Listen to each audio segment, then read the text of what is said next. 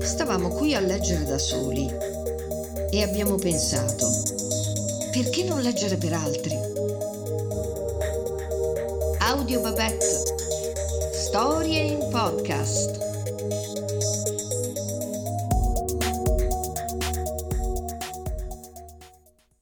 A Napoli frequentavamo degli amici ebrei. Avevano una bella villa in un paese alle pendici del Vesuvio.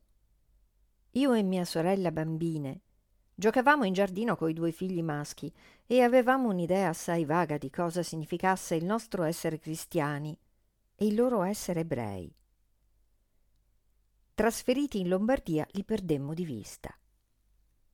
Qualche anno dopo, senza grande preavviso, i nostri genitori ci dissero che li avremmo rivisti a pranzo la domenica successiva. Mia madre preparò piatti semplici che rispettavano la tradizione kosher. Poi ci avvisò.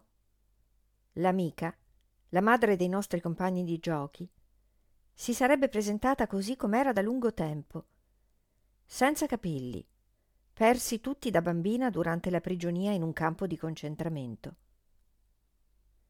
Durante il pranzo io e mia sorella, che l'avevamo sempre vista con la sua folta capigliatura castana, non chiedemmo nulla.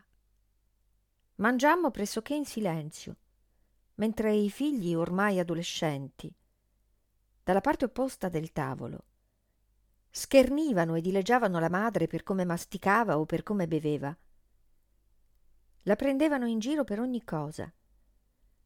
Tutto fuorché la nudità del suo cranio.